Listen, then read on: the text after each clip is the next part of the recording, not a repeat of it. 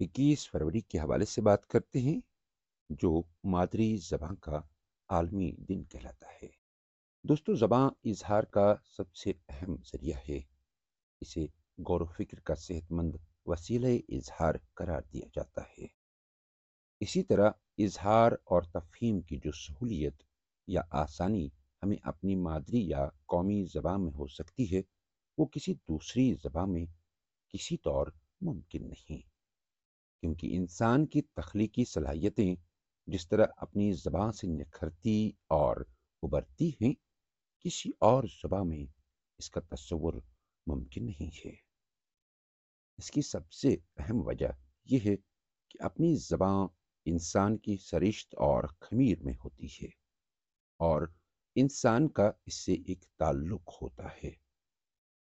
पूरी दुनिया में 21 फरवरी को मादरी ज़बानों का आलमी दिन मनाया जाता है। एक तहकीक के मुताबिक, इस वक्त दुनिया भर में तकरीबन सात हज़ार ज़बानें बोली जाती हैं।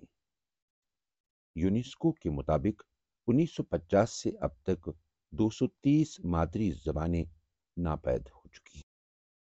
माहरीन लिसानियात के मुताबिक, हमारे यहाँ मुख्तलिफ़ लहजों के फ़र्क से सौ के करीब ज़बानें बोली जाती हैं।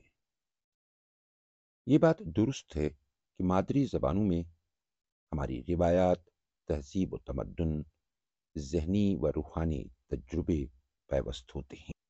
लेकिन इसके साथ साथ ये बात भी दुरुस्त है कि हर ज़बान में पूरी तहजीब और तारीख को बयान करने की ताकत नहीं होती।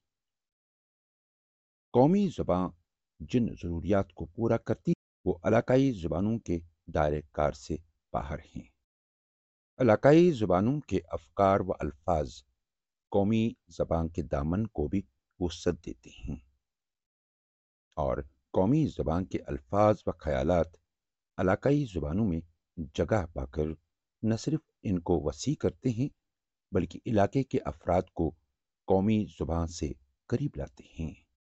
इसीलिए इलाकाई ज़ुबानों की तरक्की कौमी ज़बान और कौमी ज़बान की तरक्की इलाकाई ज़ुबानों की तरक्की होती है।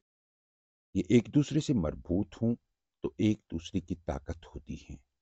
और फिर इस पस मंज़र में पूरी दुनिया के माहरीन बच्चों को बुनियादी तालीम, मादरी और इलाकाई ज़ुबान के ज़रिए देने की वकालत कर, इसको इस सतह पर अपनाने की ज़रूरत है।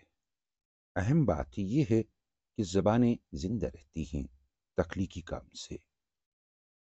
अगर हम अपनी अपनी मादरी ज़ुबानों में तख्लीकी काम नहीं करेंगे तो वो भी मर सकती हैं।